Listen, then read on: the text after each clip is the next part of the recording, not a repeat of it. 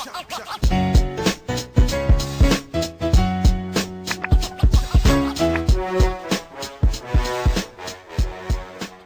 to another episode of the Hoop Talk podcast by fans for fans. I'm Ryan. There's my guy Jalen. What's up, everybody? This podcast is where we discuss all things basketball, so expect a lot of hot takes, debates, and a true display of basketball knowledge. Let's get right into it. Our topic today is our continuation of our NBA draft analysis series, and today we're going to talk about the Milwaukee Bucks. The Bucks only have one pick in this year's draft, and it's the 24th overall pick. So, Jalen, what do you see the Milwaukee Bucks doing with the 24th overall pick? They need a point guard, really, really bad. Sorry to be like very monotone, but it's like it's like extremely. It's the only thing that they need. I mean, it's just the truth. Eric Bledsoe, dicey when the lights come on. I mean, okay at best when the lights come on. George Hill, great when we're talking about politics or you know, maybe maybe decent during the regular season, but when the lights come on, I don't see him. I'm sorry. It's just it's just how it goes. Giannis has another star, I'll say, star caliber player in Khris Middleton. Although he is underrated, although I think his All Star seasons have been a little under the radar, he is an All Star caliber secondary player. Is he the second best player on a second on, on a championship team? I do still think that that's up for grabs in terms of making that type of decision on a guy like that. But he is a complimentary player and he has showed up in big moments. The only reason why they got gentlemen swept versus actually just getting taken out in four games um, when Giannis went down was all because of Khris Middleton. Now, I guess you could say that you could put that on the Miami Heat as well for kind of taking them a little bit lightly after seeing Giannis go down. But I mean, they were in a position where they honestly had no chance. And Khris Middleton was the saving grace that made that series even a smidge bit more interesting than it actually turned out to be. They need a point guard bad, dude. And I think the worst part about it is the most interesting and worst part, I guess you could say, about this whole thing is they literally had him in Malcolm Brogdon. They just didn't want to pay him, which is sickening to think about because he's not the piece that I think Indiana needed but I think that it made them slightly enough better to be willing to give him the money. Milwaukee is ex- exactly the place that Malcolm Brogdon fits in the best, and they didn't want to pay him. They undervalued his overall production from the fact that you're talking about a guy who was 50, 40, 90 rookie of the year, even though maybe the stats didn't pop out. Maybe Joel Embiid should have won it that year. You know, we can debate about that on a different day, but Malcolm Brogdon was rookie of the year 50, 40, 90 guy most of the time that he's been in the league so far, which has only been a short period of time. I know he was an older guy coming out of the draft, but still only been in the league a couple years now. And you undersold the value and stability he provides at the point guard spot. Now, I know injury concerns had a lot to do with that as well to a certain extent, but I at least feel as though I can rely a lot on a more a lot more on a guy like Malcolm Brogdon or um or some guys that we might name later on talking about trade wise than a guy like Eric Bledsoe or a guy like George Hill. Let's wrap all the way around with that. I'm going to flip it to you first because I've already talked enough about the needs. Before I go, who do you think that the Milwaukee Bucks should go after, either positionally or in terms of a specific prospect? What do you think should be addressed with the 24th overall pick in this year's draft? Well, I could address both because I think they not only need a guard, but I think they can use a player like Jahmi'us Ramsey out of Texas Tech. Jalen, you've given a lot of credit to Ramsey and how solid of a player he is. He's a guy who's averaged 15 and 4 last season as a freshman. He's a solid defender. He's able to create his own shot. He has a solid three pointer. He has a solid three point shot. He shoots under 43% from beyond the arc, which is actually really good considering that he is a freshman. And I think he could turn out to be a nice three and D player. I think he could also cover multiple positions on the floor. In terms of the guard position in particular, I think he could be a solution because let's face it, they've had consistency issues at that position. And considering the depth of this team in general, I think Ramsey could be could grow as a scorer. I think he has the potential to grow as a scorer. You mentioned the lackluster performances of the guard positions for Milwaukee. Considering that this team was the best team in the East last year, they took a massive drop off this year, not in terms of record, but in terms of play. Malcolm Brogdon leading this team, leaving this team, maybe was the worst thing that could have happened to this team because let's face it, Malcolm Brogdon was a solid player. Malcolm Brogdon is definitely showing Milwaukee what they missed out on when he's in Indiana, considering that he had a triple double in the playoffs. Honestly, yeah, the, the guard position has been an issue for them. I think Bledsoe is not the solution. I think George Hill is not the solution. I think they're just short term solutions. I think long term solution could be Jahmi'us Ramsey. I think also long term solution could be Tre Jones. Again, they're both solid defenders. Offensively, I think they all they both have potential. Ryan, you literally just read my mind, so I'm gonna make it quick because those were literally the two guys that I pulled up before we started the podcast today. They were the first two guys that came to mind, and it's real simple. Tre Jones defensively adds something to a Milwaukee team that's been in the top two, if not bare minimum, the top three defensively over the last three to four years under Budenholzer, in, in particularly anchored by Giannis, obviously coming off of Defensive Player of the Year, probably not deserved, but you know that's you know we'll discuss that a different day as well.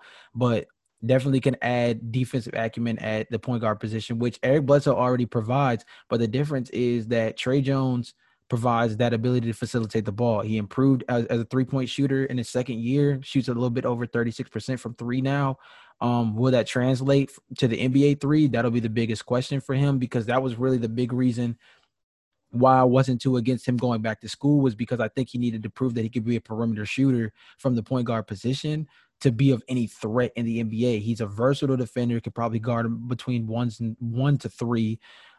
We've given the rundown about how versatile Tre Jones is, so I'm not going to beat the drum too much. You could probably listen to dang near every other episode that we've recorded, and I've probably brought Tre Jones' name up.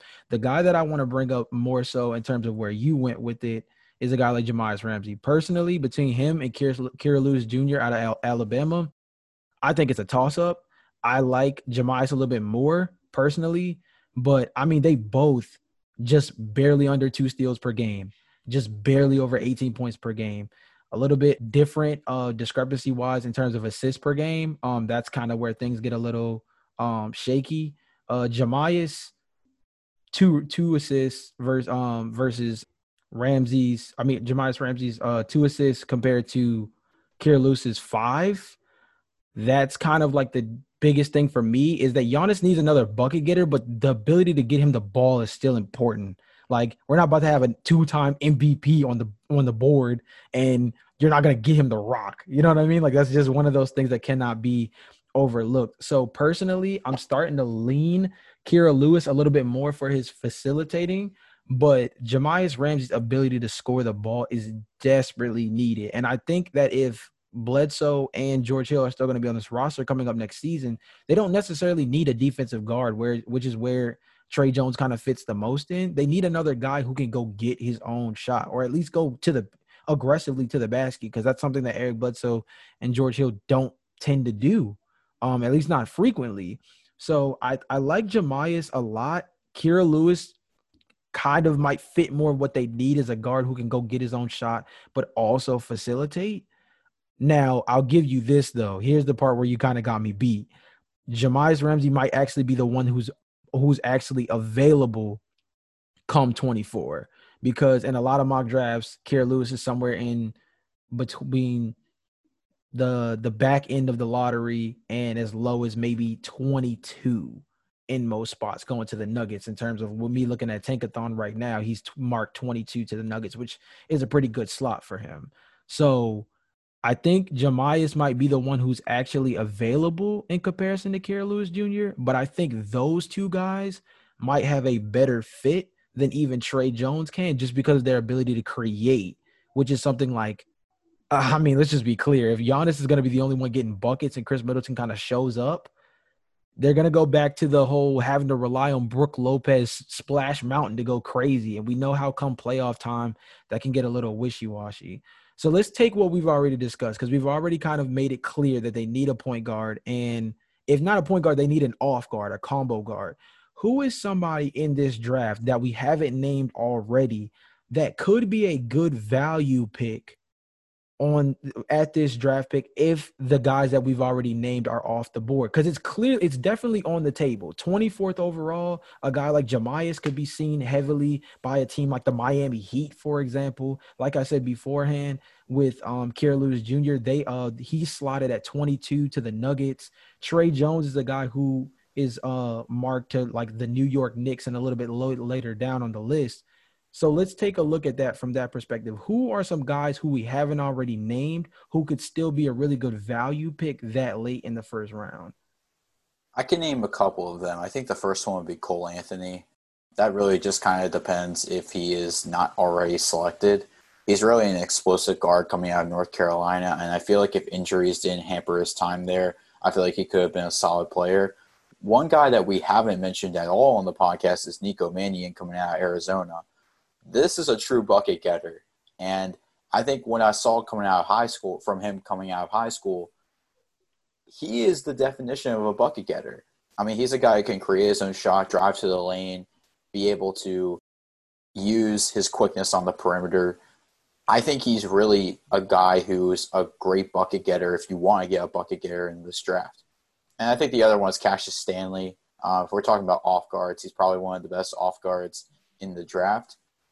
But Jalen, I kind of wanted to get your opinion on the three guys that I named and which guy would fit better on Milwaukee.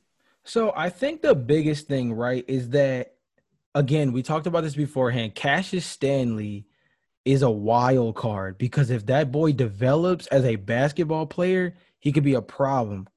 Question is, with a team like Milwaukee, and we've had this conversation in the past about late round picks because that's kind of been our theme the last couple of episodes is Cassius Stanley going to be put in a position to be able to develop while on a championship team? The the person that I always point to in terms of this past year's draft is a guy like Talen uh, Talen Horton Tucker out of Iowa State. He played for the Los Angeles Lakers this year, and he was a really good defensive wing prospect coming into this year's draft. And my thing about him was we didn't see a lot of him, and I think he's a player who can contribute at a high rate if he were on a team like Charlotte or a team like the San Antonio Spurs probably is a better fit personally for like how I visualize his play style.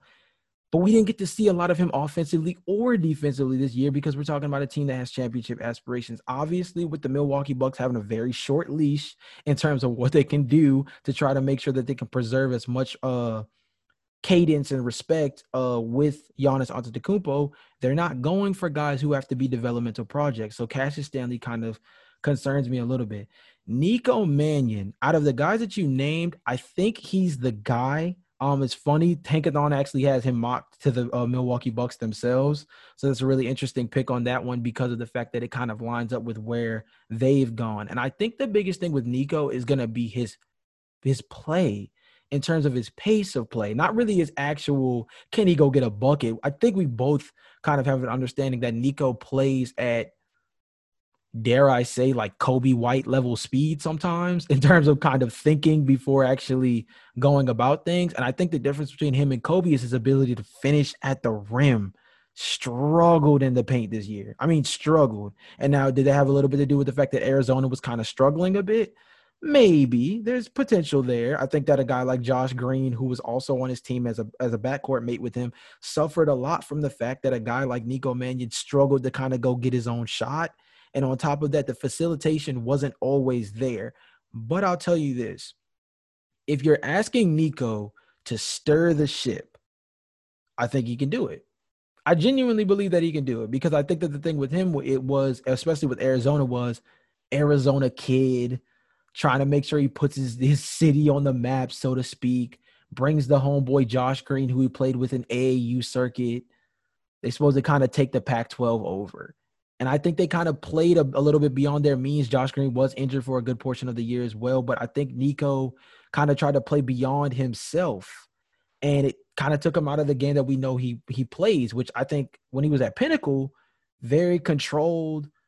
I mean, it was funny. He he actually played with the uh, with Spencer Rattler, the the uh, the football player, the quarterback for Oklahoma, and although Spencer Rattler at some point almost looked like the better overall athlete prospect, there were a lot of games looking back where Nico was that guy. For this Milwaukee team, he doesn't have to be that though. And I think that's what makes it very interesting because then it's going to be more of a splash performance on his end rather than being a guy who steers the ship. So I think Nico is a great fit. My dark horse fit, and it's a reach. So so bear with me. Dude, you know I love this bot. You, you know I love this guy Winston, bro. Cassius Winston is that guy. Cassius Winston is that guy. I know he's a bit undersized for the position. I know it's going to come up all the time. Jalen, Cassius Winston is 6'1, less than 200 pounds. He's very net negative defensively. He's not going to be out there being able to cover more than ones and twos. He might be a liability on defense. Dude, Cassius Winston is the best pick and roll point guard in the draft. I don't care what anybody tells you in terms of his understanding, basketball acumen offensively, in terms of understanding the pick and roll in the, uh, within this draft class. Cassius Winston understands the pick and roll offense better than any point guard in this draft class. If you give Giannis Antetokounmpo a viable pick and roll partner who can also play off the dribble and play off the ball relatively, which is something that I feel like he improved as an off ball player this past season and shoots 43% from three, which gives him the catch and shoot ability that Giannis needs in terms of having a guy who he can reliably kick the ball out to. Averaged nearly 19 points per game, relatively well turnover rate, uh, assist to turnover ratio, about nearly a steal and a half per game I mean, he's a guy who I think and and the age and the, the age and timeline is there in terms of being a guy who you want to rely on to plug in right then and there and be productive on a championship uh seeking team. So if I have to go with a guy who's within the range, I'm gonna say it's Nico. If I have to go with a guy who's a reach who I feel like will fit extremely well, I gotta go with Cassius Winston, bro. I like Cassius Winston, and I'm glad you consistently bring him up on the podcast because he deserves the credit. He is by far the most NBA pro ready athlete in this draft. Maybe one of the best guards in this draft too. It's just it, it's crazy that he's just slated to go in the second round because just because he's a senior. Nico Mannion definitely is a guy who you could probably give you can probably give some quality minutes to him. Um, I think he's definitely a guy who can change the tempo of the offense for the Milwaukee Bucks. I think he also gives Giannis another option besides Khris Middleton, um, considering they really didn't have that with Bledsoe and George Hill, and in some cases, you know, Donte DiVincenzo. I think the other the other thing that I kind of realized with Cash Stanley is that, you know, when when I thought that he fit better with the Lakers. I still kind of think he does fit better with the Lakers in a sense um, because of his strength in the transition. I feel like if he develops and he's on the right team, I think he may be one of the best players in the league. I think he's a guy with a lot of promise, a lot of potential. I think he has a high ceiling considering he's coming out of Duke. He has one of the best coaches coaching him getting him ready for the NBA. I think if you get a guy like Cassius Stanley on any team, you would be proud of what you got once once you developed him. And see, that's the biggest thing. It just comes down to the development. But I feel like if it's there, if he's given the opportunity, like you said, he has extreme boom potential in terms of this draft class. But let's look at guys who don't necessarily need to develop. Let's let's let's kind of go a little out of pocket with this with this episode. Um, we always love to talk about what teams could potentially do with their draft or uh, with their draft capital beyond just utilizing the pick itself. Ryan, this is maybe not the most favorable position to be in the draft, but nonetheless, it's a late first round pick. And there's a lot of teams who might not even be in the draft, might not have a pick in the draft, or may not have a favorable pick in the draft, might only have a second round pick in the draft, and might want to move up and at least get somewhere positionally to get one of these first round talents that they have their eyes on.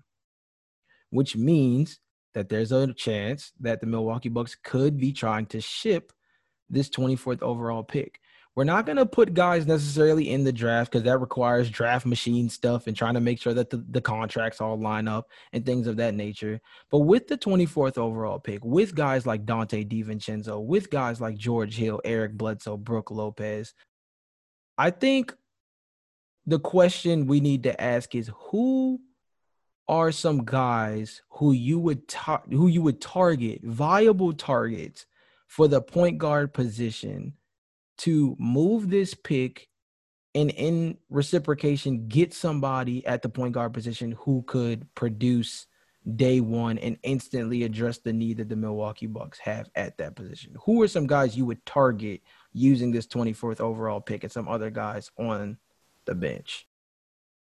It's a really good question, and I think the obvious answer is Chris Paul. There is a chance that Chris Paul could possibly be traded, and considering that nobody was expecting him to perform this well on an Oklahoma City team that wasn't expected to make the playoffs, you put a veteran guard like Chris Paul on a team like Milwaukee that needs guard help. I think that team is going to succeed.